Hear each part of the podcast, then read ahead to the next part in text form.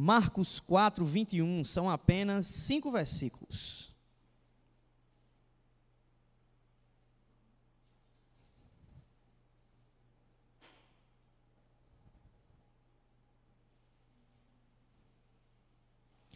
Marcos 4, 21. Quem achou diz amém. Quem não achou diz espera aí. Espero. Marcos 4, 21.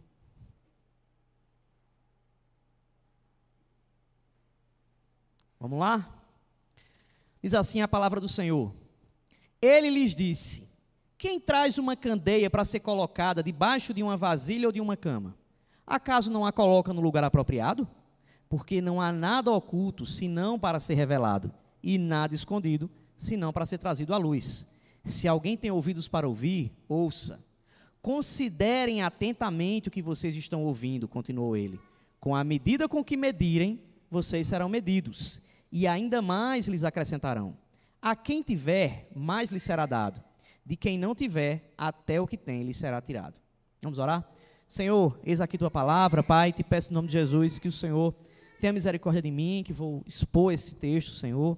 Te peço que o Senhor abençoe cada um aqui, Pai, a fim de que o nosso entendimento, Senhor, a começar de mim, seja aberto, Pai, para que a gente compreenda o que tua palavra diz, Senhor. Te peço que o Senhor me impeça, Pai, de alguma forma, de trazer uma mensagem que não seja a que o Senhor quer, Pai. Que o Senhor tenha misericórdia de mim, para que eu seja tão somente, Senhor, um apresentador da tua vontade, Pai, que está revelada nessa escritura, Senhor, da forma como o Senhor quer, no nome de Jesus. Amém. Meus irmãos, veja só. Eu li uma vez um livro sobre missões, que eu não lembro agora o nome, eu estava com o nome na cabeça, esqueci. E era falando sobre a importância de fazer missões, de evangelizar. E no começo do, do livro, logo na, na, na, na abertura do primeiro, cap, do primeiro capítulo, o escritor ele, ele, ele fazia uma, uma alegoria como se fosse uma reunião de demônios. E aí, nessa reunião de demônios, eles estavam traçando estratégias para que é, a igreja de Jesus fosse fragilizada. Não sei se alguém já viu esse livro, é um livro bem conhecido, gente, sobre missões. Como? Repete o nome? Rapaz, não lembro. Minha memória tá. É não, não é carta de para aprender, não. Mas enfim, é um livro, tá? Depois eu vou achar aqui, eu devia ter achado, procurado antes o negócio, porque eu fui confiar em minha memória, minha memória é horrível. Mas enfim, nesse livro, o diabo ele fazia os, os demônios, cada um trazia uma estratégia para ele. Ah, por que não faz isso? Porque não fragiliza as, as famílias da igreja. Começa a botar adultério, não sei o quê, tal, tal, tal. Vamos incentivar o amor ao dinheiro, porque o, o cristão ele vai amando o dinheiro, ele começa a desprezar os mais pobres, ele começa a cada vez mais desenvolver a cobiça, tal, tal, tal. Vamos atrair os fiéis ao consumo de pornografia, porque isso também vai fragilizar as famílias, vai fragilizar a relação com Deus. Vai que alguém de repente vaza e tem escândalo na igreja, tal, tal, tal. Se a gente pega os líderes, os liderados também vão ser fragilizados, porque se um líder cai, os liderados caem. Cada um foi dando uma ideia mais diabólica que o outro, já que eram demônios, né? E a questão, gente, é que é, se a gente for falar aqui de, de pecados que podem fragilizar a igreja, qualquer tipo de pecado pode fragilizar a igreja, mas existem uns que trazem uma dimensão maior que a outra, tal.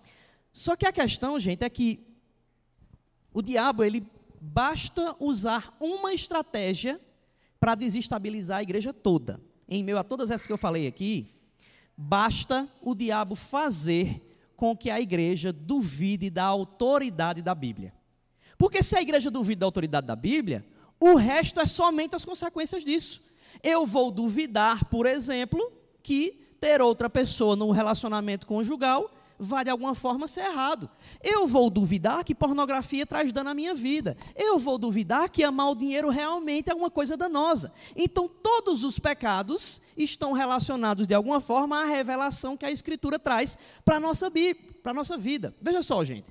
Onde é que a gente aprende que o casal deve ser fiel e deve ser uma. A, o casamento ele deve ser uma demonstração do que é a igreja de Cristo. Onde é que a gente aprende isso? Na Bíblia. Onde é que a gente aprende que só a Deus nós devemos adorar? Na Bíblia. Onde é que a gente aprende que os nossos recursos financeiros são do Senhor e estão apenas emprestados para a gente? Onde é que a gente aprende isso? Na Escritura Sagrada. Onde é que a gente aprende como é que a gente tem que orar, gente? Onde é que você aprendeu onde orar? A gente está aprendendo na Bíblia. A gente viu aqui uma série sobre oração que Jesus diz: quando forem orar, orem assim. Ou seja, a Escritura nos ensina como orar. Onde é que eu aprendo que minha oração chega até Deus? Na Bíblia. Então, gente, tudo o que a gente entende sobre o que é pecado e sobre o que é vontade de Deus está revelado na Escritura Sagrada. Veja só, se o diabo começa a dizer assim: olhe, quando você for ver a Bíblia, você tem que ir para uma visão mais histórico-crítica. Você tem que mais assim analisar. O contexto de Paulo era um. Paulo, na verdade, era muito machista. Então, olhe isso aí. Olhe, na verdade, os milagres de Jesus não é que eram milagres. É porque Jesus usava de artifícios que faziam com que as pessoas se surpreendessem com algo que a época não entendia ainda. Olhe, na verdade, quando a Bíblia fala que marido e mulher são uma só carne, não é que é essa noção de casamento que a gente vê hoje. De repente, se você conhece alguém e de repente outra pessoa entra na relação e vira um trisal ao invés de um casal, isso é uma contextualização, a noção de casamento da Bíblia. E na verdade, gente, o que o diabo vai fazendo é trazendo uma série de abominações para a vida da igreja até o ponto que a igreja se desfaz. Se você for ver a história de igrejas no Brasil, igrejas que eram muito conhecidas, e de repente começou um liberalismo teológico dentro da igreja, o curso dessa igreja, a história dela, foi que no fim ela se esfacelou. Se começar a ver os, os grandes pregadores da década de 90, por aí, que caíram em pecado, por exemplo, tudo começa com um certo liberalismo em relação à Escritura. Se o diabo fragilizar a noção que você tem do que é a Bíblia Sagrada, ele cumpriu a missão dele, gente. Porque você passa a não ter mais um norte vindo do céu para a sua vida. Você passa a ser guiado pelo que você acha que é certo ou que é errado. É aquela coisa, ah, se isso te dá paz, então vai lá e faça. Lá, na, lá no Nordeste, teve um, um, um, pastor que chegou em uma igreja lá de determinada região, que era, que era perto do lugar de onde, a, da minha igreja, e era um cara que eu fiz amizade com ele e tal. E esse cara começou, esse pastor novo lá tal, começaram os jovens a, chegar para ele, perguntar algumas coisas. Ah, eu estou tendo. Começou com um casal de jovens. Ah, pastor, vim aqui me aconselhar porque a gente se relacionou como namorada. Ele fez, gente, como é que vocês estão se sentindo? Ah, não, a gente. Tá meio. Peraí, foi bom? Foi. Vocês estão sentindo prazer com isso? Sim. Então, pronto, o que importa é você ter paz. Gente, isso causou uma devastação na igreja, porque ele começou a reinterpretar a Bíblia da forma dele. É aquela coisa, tem paz? Tem, vai lá e faz, assinado o diabo. Já esse meme? Tem muito isso. E a gente começa a ser guiado pela paz de nosso coração e não pela Escritura diz. O problema é que a gente esquece que o nosso coração é enganoso o nosso coração nos manipula. Então não tem paz em você que lhe guie se ela não estiver embasada no que a Escritura diz, gente. Por isso que é fundamental a gente ter plena consciência de que lugar a Bíblia ocupa nas nossas práticas diárias. Que lugar a Bíblia ocupa na sua casa. Eu lembro que quando eu era, eu era menor, menor não, eu era mais novo, né, que eu não era menor que isso, mas quando eu era criança, lá em casa tinha um, tinha um pedestal assim, com uma Bíblia gigante, não sei se é da época de vocês, essas Bíblias bem grossas assim, com as, com as bordas douradas, ah, essas páginas meio douradas. É da época de vocês? Não, né? É? Não, gente, misericórdia, como eu estou velho. Enfim, existiam umas Bíblias que eram assim, sabe? Que era capas, é da, é da época, mas glória a Deus. É da época, né? E assim, ela meio, meio dourado e tal. E a Bíblia ficava aberta no Salmo 91. Porque o Salmo 91, né? Ele livra você do mal, tal, livra de demônio, tal, tal, tal. Ou então também tem um Salmo 121, que também é, é muito bom, esse salmo e o Salmo 23. Esses três salmos aí são os que livram a pessoa de demônio. Então, não, viu gente? Vocês sabem disso. E aí estava lá aberto, e um dia eu brincando tal, aí fui correndo, tropecei nesse negócio dessa, desse pedestal, a Bíblia caiu no chão. Minha mãe saiu irada, você derrubou a Bíblia tal. Aí eu, mas mãe, é só abrir aqui no meio tal, e deixa lá. Ela, não, é um, tá perto de um salmo aqui, que, que, que, é, um, que é um salmo que, que, que, que ele traz segurança para casa. Eu disse, então abre nela aí, eu lá sei onde é que está esse salmo agora, como é que eu vou saber? Aí eu, é, aí, aí não sei, também não sei não. A gente acha às vezes, gente, que Bíblia estar no centro de nossa casa é o livro físico estar lá.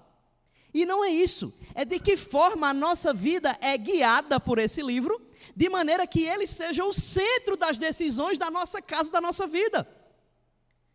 Se a gente não tiver a Bíblia como centro de nossa vida, todas as nossas áreas começarão a entrar em fragilidade. Porque o ponto de partida da Escritura é nos conduzir à plena vontade de Deus, que está revelada lá. E é sobre isso aqui, gente, que essa parábola que nós lemos, ela está falando. Ela fala sobre a candeia. Lá no Nordeste, a gente chama candeia de candeeiro, chama de lamparina. Eu não sei como é que em Brasília, o povo, você sabe o que é candeia, né? Como é que aqui em Brasília o pessoal fala candeia? É o quê? Candeeiro, lamparina é o quê? Hã? Lamparina, lamparina, lamparina, né? É, o povo assim mais de Minas chama de lamparina, né? Não é isso, irmão? Lamparina. Pronto. Lá no Nordeste é candeeiro, certo? Enfim, ele é um instrumentozinho de barro, é uma coisinha feita de barro com algodão na ponta. E aí geralmente eles botavam óleo. Em algumas regiões ainda usa isso, região com energia elétrica. Acende o paviozinho lá de algodão e ele vai queimando e ele serve como algo para iluminar o caminho. E é interessante, gente, que tem outros livros da Escritura em que a candeia é usada, vários outros textos, mas tem um em especial que é a parábola das dez virgens, que está no Evangelho de Mateus 25. Eu não sei se vocês lembram que as virgens elas estavam com suas lâmpadas e faltou óleo e elas foram pegar, tal, tal, tal. Porque a, a, a candeia era algo muito utilizado naquela época. E é interessante que esse escrito aqui, gente, ele é uma parábola, só que tem uma parábola anterior também. Eu fiz uma, uma teve uma pregação que eu fiz por algumas parábolas, e é interessante que quando você vai estudando interpretação bíblica, você vai entendendo que alguns textos eles seguem uma linha lógica, e às vezes uma parábola aqui está falando sobre o mesmo assunto de outra adiante. E às vezes acontece um termozinho na, na exposição bíblica, que o, a terceira já não fala mais sobre a mesma coisa. Aqui acontece algo semelhante. Se você for ver, o, a parábola anterior é aquela sobre os solos, em que o, o semeador joga a semente. Está lembrado desse texto? É antes dessa parábola. Antes dessa parábola, vem o semeador e lança a semente, e ali, naquele solo, cada um age de uma forma diferente. O solo ali, gente, são os corações das pessoas, e a semente é a palavra. Ou seja, a parábola anterior fala da mesma coisa dessa. Essa aqui é a continuação da outra. Lá fala sobre a semente, que é a palavra, e onde ela cai nos solos, e a, na outra ela fala sobre a revelação da Escritura, que é a candeia.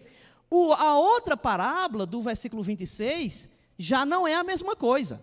Ela está falando sobre reino de Deus. Você depois, óbvio, você vai pegar esse texto aqui e vai, vai conferir, ponta a ponta. Glória a Deus por isso. Mas a questão, gente, é que na parábola anterior ela fala sobre o pregador da palavra, e nessa outra aqui ela fala sobre em que lugar a candeia tem que estar na sua vida. Perceba que ele fala, ele faz uma comparação, se você botar a candeia em tal lugar, ela não ilumina.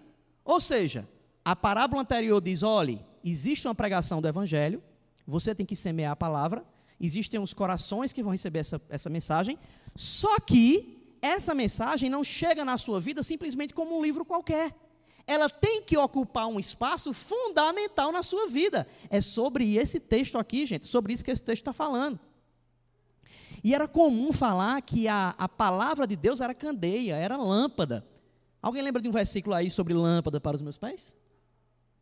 Salmo 119, 105 diz: Lâmpada para os meus pés é a tua palavra e luz para os meus caminhos. Existia a relação do judeu com a escritura, ele dizia que a escritura era o que iluminava o caminho dele. Em meio às trevas, eu tenho algo que me mostra onde eu devo caminhar. Imagine você está. Eu, eu gosto muito de fazer isso, eu estou numa pista assim, muito escura, de noite e tal. Às vezes eu faço, olha Daniel e Pedro. Aí eu apago o farol do carro e acendo de novo. Quando eu apago, eles. Ah! Aqui fica tudo escuro, né? O farol do carro me mostra qual é o caminho que eu devo ir. Na nossa vida, gente, nós vivemos em um mundo em trevas. A nossa vida é estarmos em meio a trevas, e se a gente não tiver algo para nos guiar, nós vamos tropeçar. Por isso que é fundamental eu saber que lugar a Escritura ocupa em minha vida, para que eu não tropece no pecado. A gente fez uma pesquisa lá na cidade de João Pessoa, gente, em 2019, que trouxe muita tristeza ao coração da gente, porque é, em alguns ministérios, a gente fez uma pesquisa sobre a visão teológica da igreja. E em alguns ministérios a gente viu muita fragilidade em alguns conceitos fundamentais da Escritura. Soberania de Deus, trindade, é, é, a divindade de Cristo. E a gente teve que reformular a nossa forma de, de, de passar a, a exposição bíblica nos ministérios. Porque a gente viu que se nos ministérios essa, essa noção da Bíblia tivesse fragilizada, isso ia reverberar em todas as áreas da igreja. Porque existem conceitos, gente, bíblicos que são fundamental para a gente. Olha só, em 2 Timóteo 3, 16 17, Paulo diz assim: Toda a escritura é inspirada por Deus. Ele diz: olha, Deus sopra do alto, a palavra dele revela-se a nós, só que ela não vem simplesmente para nos trazer uma mensagem ela é útil para o ensino, para a repreensão, ou seja, ele me diz o que eu devo fazer, ele me repreende se eu estiver em pecado, para a correção, ele me ajusta no meu caminho e para a instrução na justiça. Eu recebo isso para aplicar de alguma forma na vida do outro. Instrução na justiça, gente, é para que eu receba da Escritura, para que isso possa promover justiça ao outro. Justiça em todos os viés. Mostrar a justiça de Deus e os homens receberem justiça diante dos outros. Ou seja, ela tem uma aplicação prática que traz resultados sociais. Aí ele finaliza dizendo: para que o homem de Deus seja apto e plenamente preparado para toda boa obra. Não tem como você fazer a obra de Deus se você não amar essa palavra, gente. Então, a primeira coisa que a gente tem que entender sobre como usar a escritura de forma correta está no versículo 27. Aliás, 21.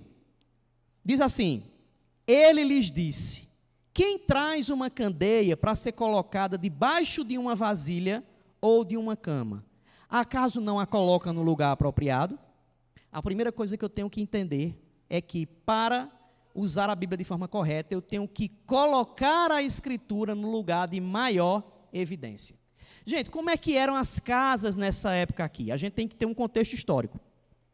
As casas dessa época, gente, elas eram só um vão e o teto, certo? As casas maiores, elas tinham uma coluna no meio delas. Então era mais ou menos assim. Deixa eu ver aqui se eu consigo fazer para você ver. Tava o vão, tinha uma coluna no meio e lá no meio da coluna tinha um, uma entradazinha, tinha uma aberturazinha. E essa, isso aqui era chamada de trave. Essa coluna era chamada de trave. Provavelmente era sobre isso que Jesus dizia quando ele falou assim: como é que a pessoa tá, é, é, fala do cisco do olho do outro e não olha a trave que está no seu? Provavelmente está falando sobre essa coluna que tinha na, no centro das casas grandes. As casas pequenas que não tinham essa trave tinha a parede aqui atrás e eles deixavam uma aberturazinha e lá botavam a lâmpada. Porque de cima a lâmpada iluminava a casa. As que, as que tinham essa coluna no meio, eles faziam uma aberturazinha lá em cima da coluna e colocavam a lâmpada lá em cima. Ou seja, a lâmpada ficava no lugar de maior evidência, gente, para que a luz se expandisse. Por isso que Jesus diz: como é que você vai pegar a candeia e colocar embaixo de algo? Se você vai precisar dela para iluminar a casa toda, já que as casas eram. É, é, é, não existia sistema de iluminação, óbvio, de hoje em dia.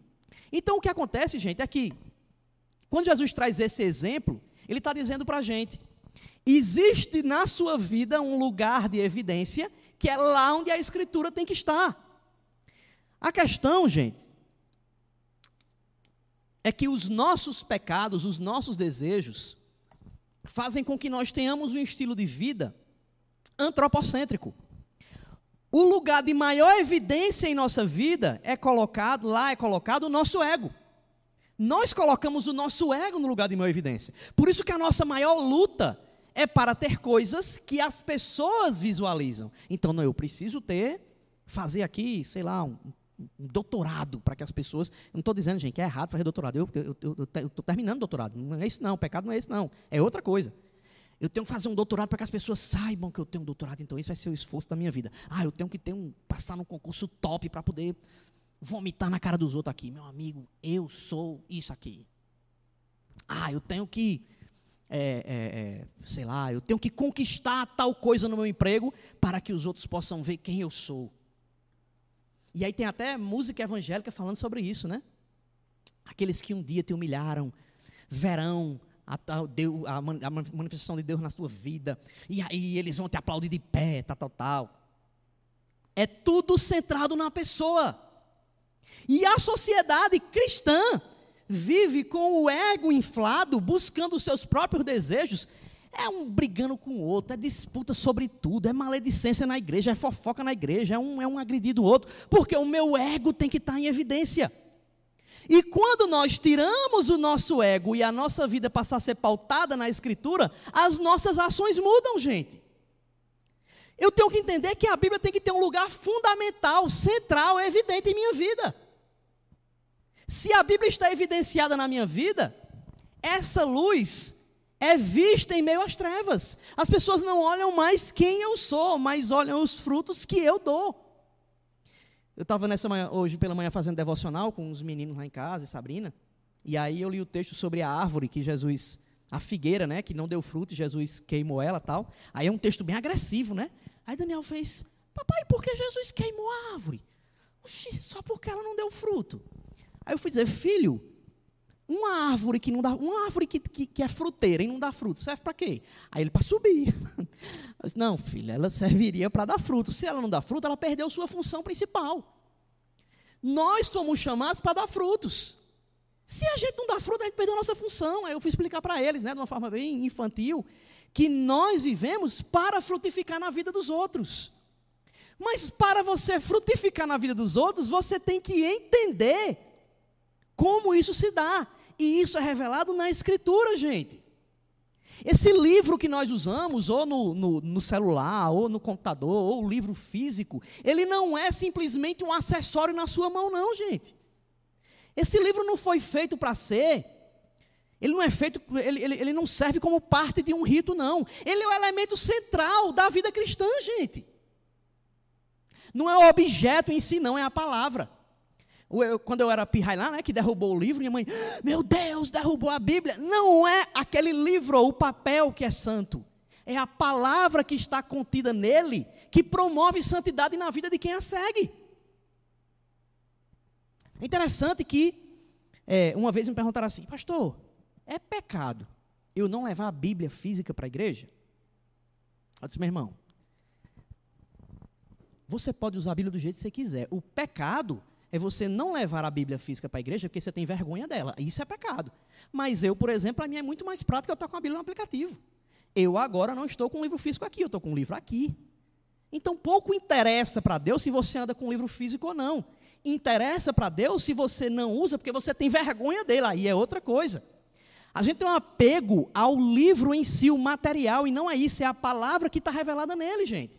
Eu estava tendo uma, uma aula é, pouco antes de, de, de mudar para Brasília, quando estava pagando as últimas cadeiras do doutorado, e aí o, era uma aula sobre é, análise de religiões tal, e no doutorado que eu fiz eram líderes de várias religiões, líderes de religiões diversas. Aí tinha eu como evangélico que tinha um líder de várias religiões. Aí o professor disse assim, gente, olha, como aqui a gente está tendo uma aula sobre rito e mito, tal, tal, tal, eu quero que cada um traga uma representação do que é sagrado na sua na, na, na, na, na sua fé. Para a próxima aula. E eu sempre tive uma vida muito corrida. Aí eu passei batido. Na outra aula eu estou lá, quando eu chego, cada um com um negócio diferente tal. Aí eu, que é isso aí, hein? Falei, não, é porque é para cada um trazer uma representação do sagrado na sua fé. Eu, Eita, rapaz, beleza. Aí um Hare Krishna foi lá, botou o japa, que é o, o, o rosáriozinho que ele usa tal. Aí um, um, um, uma, um cara lá que era de uma religião pagã botou um voodoo o outro trouxe um negócio da santeria. Cada um foi botando um negócio diferente lá, uns trouxe uns búzios e tal, e foi botando lá tal. Aí eu olhei e fiz. Aí eu peguei e botei meu celular no centro, sabe? Aí cada um foi explicar o que é, não, aqui a japa significa isso, isso é não sei o que, não sei o que. Eu botei o celular lá, o povo ficou assim, caramba, o cara idolatra o celular dele, ó. É o Deus dele, tal, tal, tal. Ó, celular, nós te louvamos, tal. Aí botei o celular lá, tal.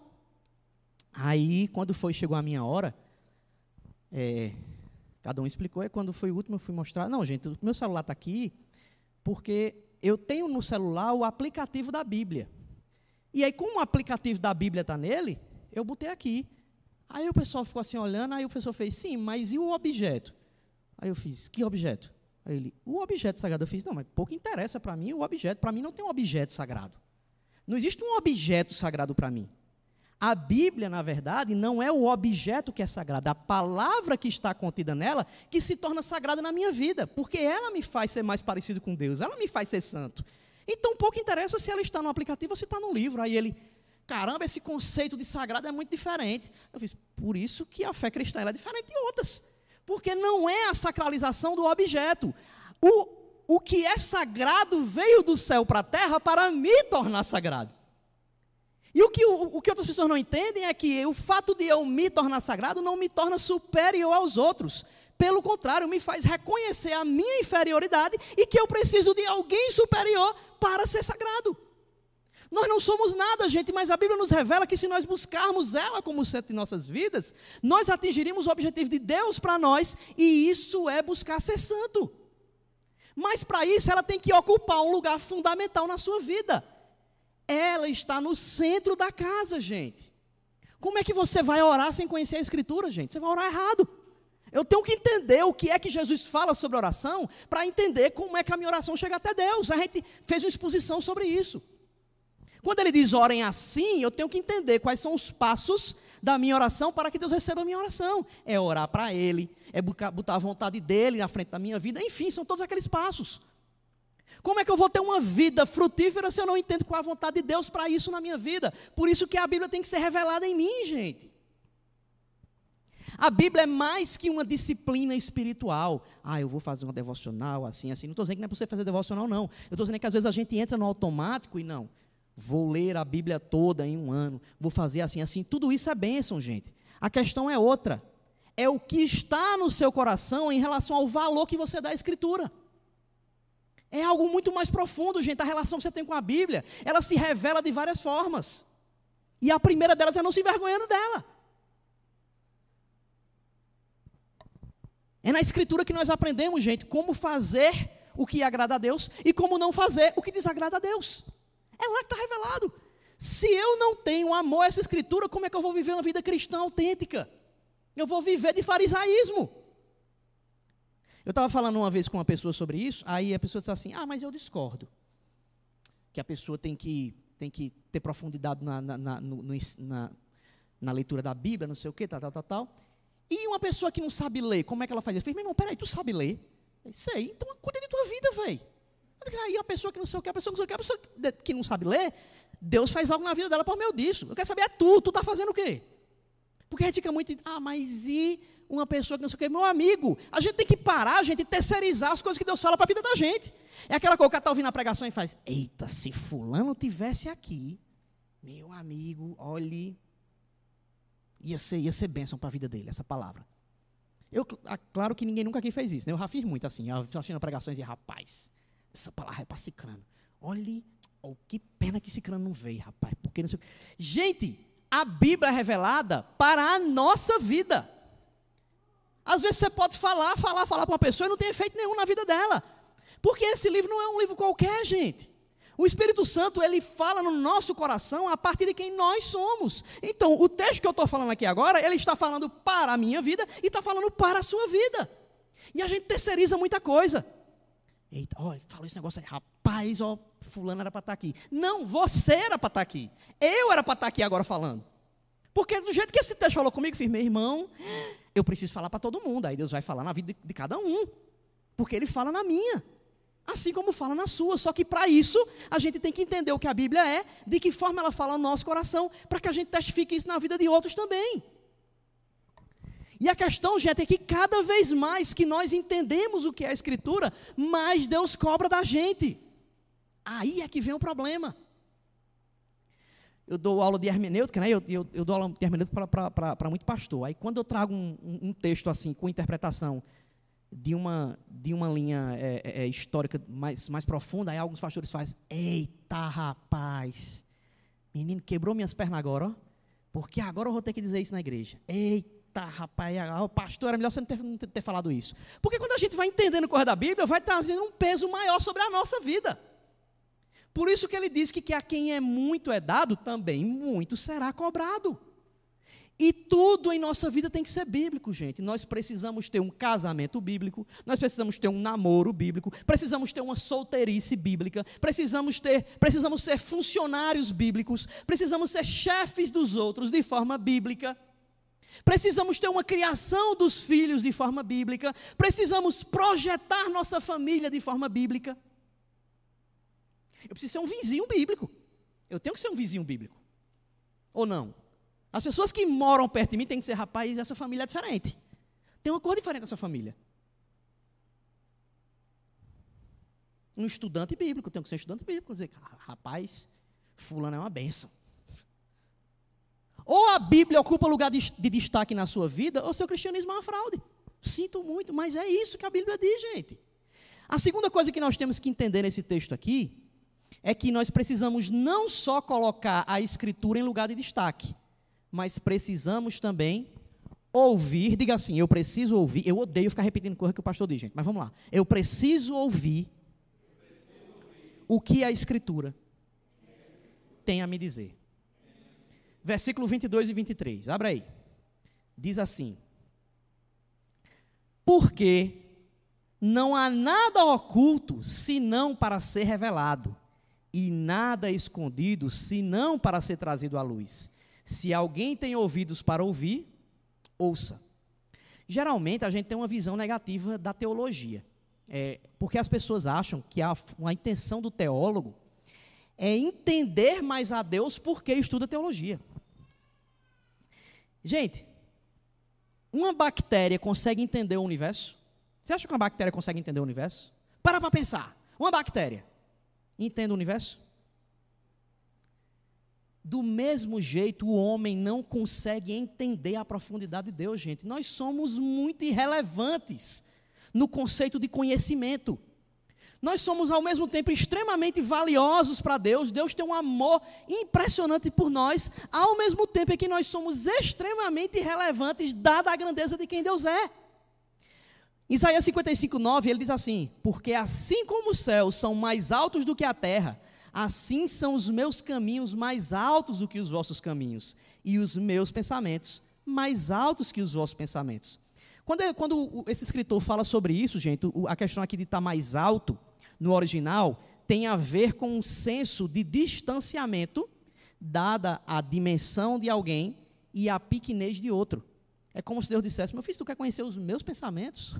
Tu não chega lá, não, cara. É impossível você conhecer os meus pensamentos. Deus nos ama com um amor ao ponto de se identificar conosco se, se, e, e enviar o seu filho para se carnalizar junto conosco, para se encarnar junto conosco ao mesmo tempo em que a sua santidade, a sua grandiosidade está no patamar que a gente não consegue entender. Como é que eu vou entender a Deus pela teologia, gente? Eu não consigo entender a Deus pela teologia, não.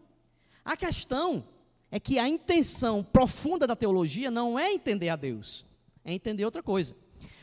Eu tenho um amigo que ele estava falando comigo uma vez sobre isso e ele deu um exemplo massa. Ele estava falando sobre alguém que estuda uma formiga. Que estuda formiga. Como é o nome de alguém que estuda formiga?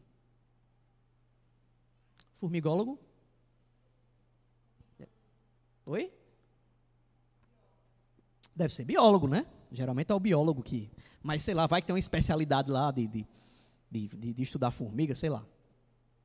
Mas, gente, olha só, vamos supor que o formigólogo lá, que fez especialização em formigologia, ele constrói uma, uma caixinha daquelas de vidro, bota um bocado de formiga lá e começa a analisar a vida das formigas, certo? Aí, vê só, ele está estimulando o movimento das formigas. O que é que ele faz para isso? Ele pega o seu dedo e, e, e, bota ali, a formiga começa a fazer um caminho diferente. Ele dá um tapinha na formiga e deixa a formiga lá. Ele bota açúcar, a formiga vem, ele tira depois para promover uma guerra entre elas, tal. Enfim, formigólogo está lá tal e vai analisando o comportamento das formigas. Alguém que estuda formiga, ele analisa o comportamento delas. O problema na teologia, gente, é que a formiga somos nós.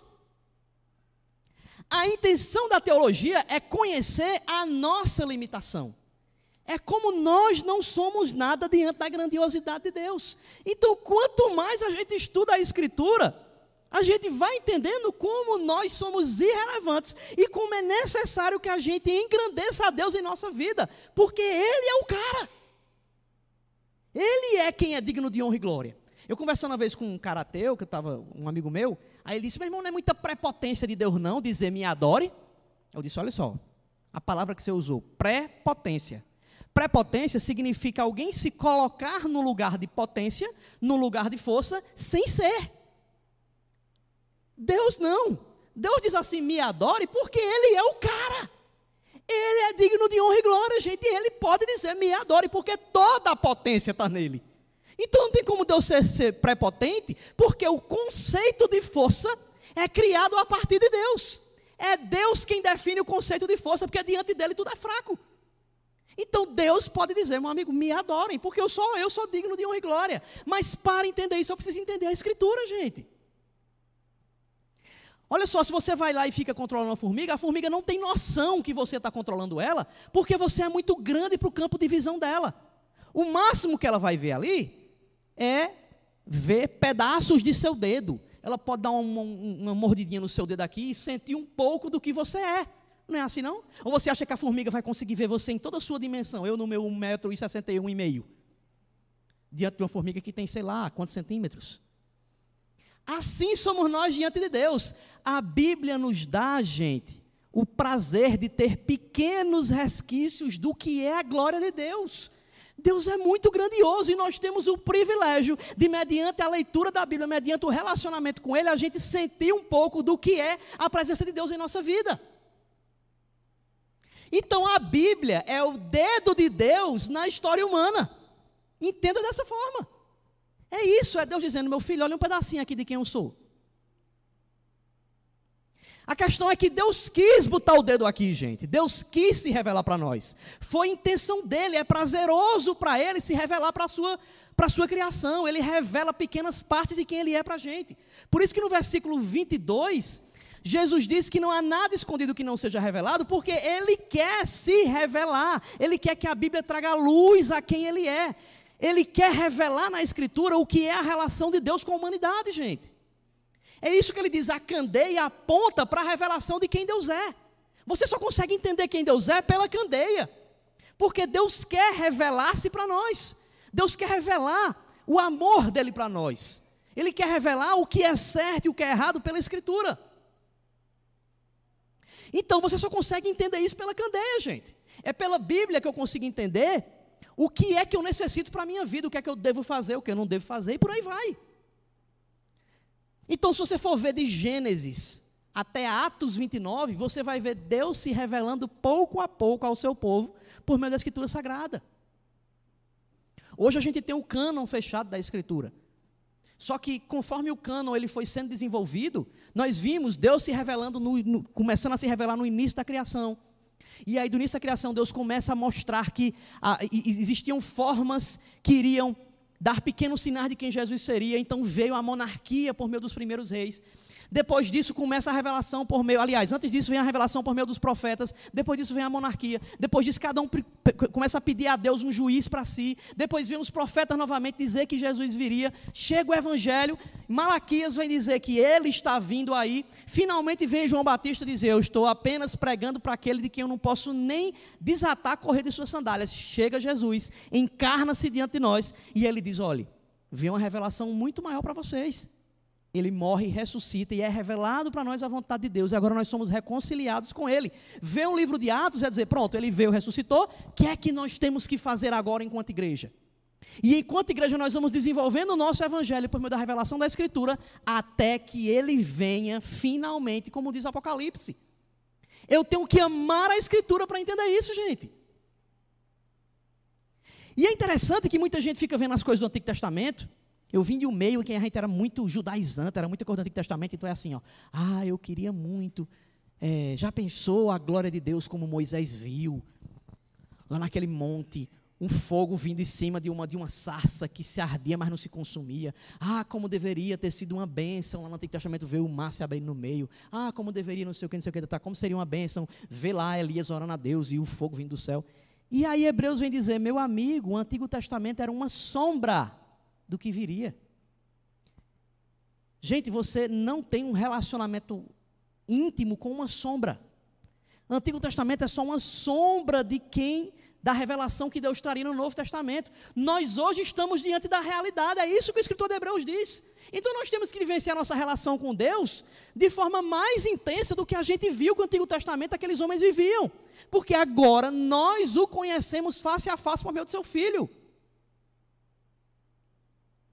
Então, gente, o que Jesus está dizendo nesse texto aqui é que a Bíblia revela para nós algumas verdades sobre quem Deus é, mas principalmente revela para nós os segredos de quem nós somos, o quanto nós somos pecadores e o quanto nós necessitamos da graça de Deus. Então a gente começa a entender, rapaz, olha só, eu tenho muito pecado em minha vida, eu preciso abrir mão de quem, das coisas que eu faço para que Deus se revele por meio da minha vida. Eu tenho que lutar contra a impureza sexual, eu tenho que lutar contra a lascívia, eu tenho que, que, que, lutar contra a maledicência, eu tenho que lutar contra a cobiça, o que é do outro. Eu tenho que lutar contra as mazelas que são apresentadas diante de mim e que me afastam da presença de Deus. Eu tenho que lutar contra a rebeldia, contra a liderança. Eu tenho que lutar contra o ódio em relação ao outro. Casamento de aparência. Então eu preciso que a Escritura esteja em lugar de evidência na minha vida, no lugar mais alto de minha vida, para que eu me arrependa dos meus pecados e eu comece a frutificar, gente. Então a primeira coisa, eu preciso colocar a Escritura no lugar de evidência na minha vida, preciso ouvir o que a Escritura tem a me dizer, e terceiro, preciso praticar o que esse livro tem para me dizer. Versículo 24. Ele diz assim, gente, olha só. É uma coisa muito interessante desse versículo. Ele fala: considerem atentamente o que vocês estão. Versículo 24, gente, misericórdia. Considerem atentamente o que vocês estão. Olha só, primeiro Jesus diz: quem tem ouvidos para ouvir, ouça. Agora ele complementa: considerem atentamente. Jesus junta duas coisas, gente. Ele diz: ah, o, o, o que esse texto aqui no original diz, aqui é o verbo ver, o imperativo grego. Ele diz assim: veja o que você escuta. Era como um chamado para estar de prontidão, gente. Olha só, quando é, eu comecei a pedalar, sabe, há um, há um, tempo atrás, e aí eu ficava pedalando de fone de ouvido, às vezes para escutar coisa, tal, podcast. E aí um cara que tinha muito tempo de, de bicicleta, ele disse para mim, cara, não tape os dois ouvidos quando você tiver não use fone dos dois ouvidos quando você estiver pedalando. Eu, por quê? Aí ele disse, porque o seu ouvido é o seu retrovisor. Com o seu ouvido, o seu ouvido é a sua terceira visão quando você está pedalando. Aí eu, caramba, como assim? Ele é, se você tiver com o som em toda altura aqui pedalando, pode vir um carro por trás, fazer uma manobra, uma coisa assim, ele buzina, você não escuta. Às vezes alguém está gritando, ah, não sei o que, não sei o que, e você está com os dois ouvidos tapados, então você não consegue escutar. O seu ouvido, quando você está pedalando, é a sua terceira visão. Aí o rapaz, é mesmo. É sobre isso que Jesus está falando, gente. Ele diz: escutem para que vocês vejam. Quando a gente está ouvindo a palavra, gente, a gente está ouvindo, mas observando fatos que aquilo tem relação com a nossa vida. É um chamado para a pessoa estar atenta. Essa palavra aqui, ela era usada para falar sobre um guarda em prontidão. Tá um cara lá em prontidão, e naquela região não tinha energia elétrica, tal, então o cara estava aqui no lugar meio escuro. O ouvido dele é que fazia com que ele visse o que estava no escuro. Está aqui, galhos quebrando. Ele, opa, aquilo faz com que ele veja algo diferente.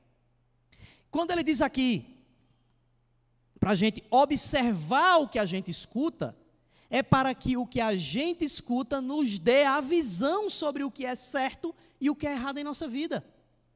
Quando você escuta algo da Bíblia, você consegue observar o que é que te conduz para o pecado ou o que te conduz para a vontade de Deus.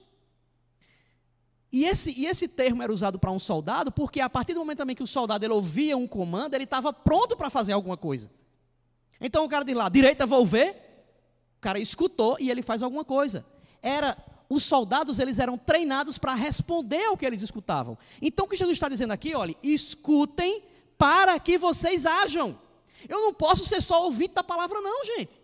Eu tenho que ouvir para praticar, senão eu não passo simplesmente de um religioso. A palavra de Deus, gente, não é um site de notícia para você, ah, vou entrar aqui na, na UOL, na Globo.com, no R7 para ver quais as notícias para hoje. Lá é um chamado para você agir. Não é vou ler minha devocional hoje, ai que salmo lindo. Não, filho, a escritura toda é um chamado para uma vida prática. Então não adianta você vir aqui todo domingo, ficar ouvindo.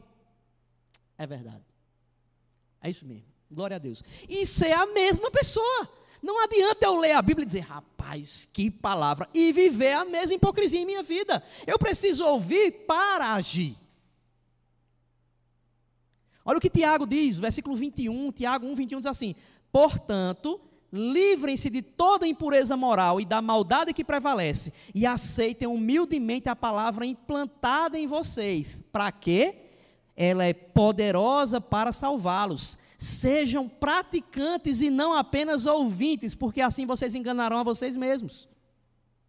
Aí ele diz assim, ó: Aquele que ouve a palavra, mas não a põe em prática, é semelhante a um homem que olha a sua face no espelho. Olha que coisa poderosa, gente. E depois de olhar para si mesmo, sai e logo esquece a sua aparência. Não é assim não, quando você olha para o espelho, você viu lá a sua aparência, se você sair de perto do espelho, daqui a pouco você não lembra como é o seu rosto. Não acontece com vocês não, ou é só com Paulo e comigo que acontece isso? Porque ele dá um exemplo, os espelhos naquela época, gente, eles eram polidos, eles eram metal polido, e lá ele mostrava quem a pessoa era, mas não com a perfeição que nós vemos hoje, ou com a imperfeição, né, que a gente se vê hoje. Mas o que o texto está dizendo é que a Bíblia vai revelar quem nós somos diante dos outros. Olha só, a minha esposa é a mulher mais bonita dessa igreja. Só que ela sempre antes de sair, ela faz uma maquiagem, ela bota alguma coisa. E quando ela sai, ela se mostra de uma forma. Com certeza aqui, quem é o marido que está do lado da mulher aí? Faz um sinalzinho aí da mulher, da namorada, tal, enfim. Olhe para sua mulher, namorada, noiva e diga: Meu amor, você é linda. De nada, mulheres. Mas olha só, vamos supor que de repente você tá, fez uma maquiagem lá tal e deu um, problema lá e você borrou a sua. Como é o nome? O, o negocinho aqui que você bota no, no, olho. É, o lápis lá, sei lá, ficou alguma coisa troncha e você não está com o espelho, você não viu direito. Você sai, seu marido, você está aqui do lado dele no carro, se for o olho de cá. Quando você sai, o povo olhando assim e fala, rapaz, fulano está com, tá com um olho estranho aí. E fica o povo meio sem jeito para dizer, né? Rapaz, tem um negócio diferente no olho dela aí, né? Gente, sabe o que é que tem a ver com isso aqui que a gente, que a gente leu em Tiago? É porque Tiago diz que a Bíblia mostra quem nós somos diante dos outros. Porque com o tempo, se a gente não ama a Escritura, a gente começa a achar que nada é pecado. A gente começa a ter práticas que não mostram a revelação de Deus em nossa vida. E o que Tiago está dizendo é que quando nós somos praticantes da Escritura, a face de Cristo é vista em nós de forma plena. Quando nós não somos, as pessoas começam a olhar para nós e começa a ficar evidente que nós temos uma vida de pecado, porque isso começa a transparecer aos poucos. Você pode até viver uma vida de hipocrisia, de pouquinho em pouquinho, mas daqui a pouco isso começa a ir se tornando evidente. Por isso que nós temos que amar a Escritura também, para que todos os dias as pessoas vejam em nós quem Cristo é em sua plenitude por meio de nós, gente. Então nós temos que praticar o que nós escutamos. Eu tenho que ser um marido bíblico, eu tenho que ser um namorado bíblico, eu tenho que ser um estudante bíblico. Precisamos ter uma vida bíblica diante dos outros. Então Jesus, ele encerrando o texto que a gente lê, ele vai continuar dizendo assim, ó: Considere atentamente o que estão ouvindo. Aí ele diz: Com a medida com que medirem, vocês serão medidos, e ainda mais lhes acrescentarão: a quem tiver, mais lhe será dado. De quem não tiver, até o que tem lhe será o quê? Em Mateus 7,2, Jesus também ele fala sobre isso. Ele fala que você julga o outro com muito rigor, isso vai vir para você também. É interessante, gente, é que esse texto aqui, ele fala sobre você julgar a palavra, julgar a candeia. Como assim? Da forma como eu meço a Bíblia em minha vida, a forma como eu vou aplicando ela em minha vida, é a proporção com que Deus vai me abençoando. Não confunda isso com teologia da prosperidade, não, gente. Ah, eu vou seguir a Deus e vou receber bênçãos de prosperidade. Não, não é isso, não. Cada vez que eu aplico a Bíblia em minha vida, no dia a dia, as bênçãos de Deus vão sendo manifestadas na minha vida por meio dos outros. As pessoas começam a ver em mim alguém que tem uma relação diferente com Deus, e isso quebrando o coração dos que estão à minha volta, mesmo que eu não saiba. Eu vivia atacando o evangelho na, na, na, na, minha época sem Jesus. E depois que eu conheci a Cristo, várias coisas que diziam para mim começaram a fazer sentido. Então as pessoas que antes achavam que estavam jogando palavra para o vento, quando pregavam para mim, elas depois diziam, caramba, aquilo serviu de tal forma na vida dele. Porque quando eu vivo a realidade da Bíblia em minha vida, ela começa a ter efeito na vida dos outros, gente. Então essa relação é direta. Quanto mais eu levo Deus a sério, gente, menos eu apanho. Não é assim, não? É isso que diz com a medida com que você mede, você será medido. Na proporção, nesse sentido da Escritura, que eu aplico a, vida, a Bíblia em minha vida, mais da vida de Deus vai ser vista em minha vida, gente. Então eu quero apanhar muito, é só me afastar da Escritura. Aí, meu amigo, você vai viver tendo as consequências pelos seus pecados. Mas eu quero andar no centro da vontade de Deus e receber as consequências disso, eu amo a Escritura. Isso pode ser em meio a um sofrimento, isso pode ser em meio a uma luta, em meio ao luto. Em tudo na minha vida, a glória de Deus é manifestada, independente do contexto em que eu esteja. Eu posso estar em meio à, sequidão, em meio à fome, e a glória de Deus se manifesta em minha vida. Se eu estiver distante dele, eu estou no meio da fartura e estou distante do Senhor. Isso vai ter consequência em minha vida. A banda pode vir para cá?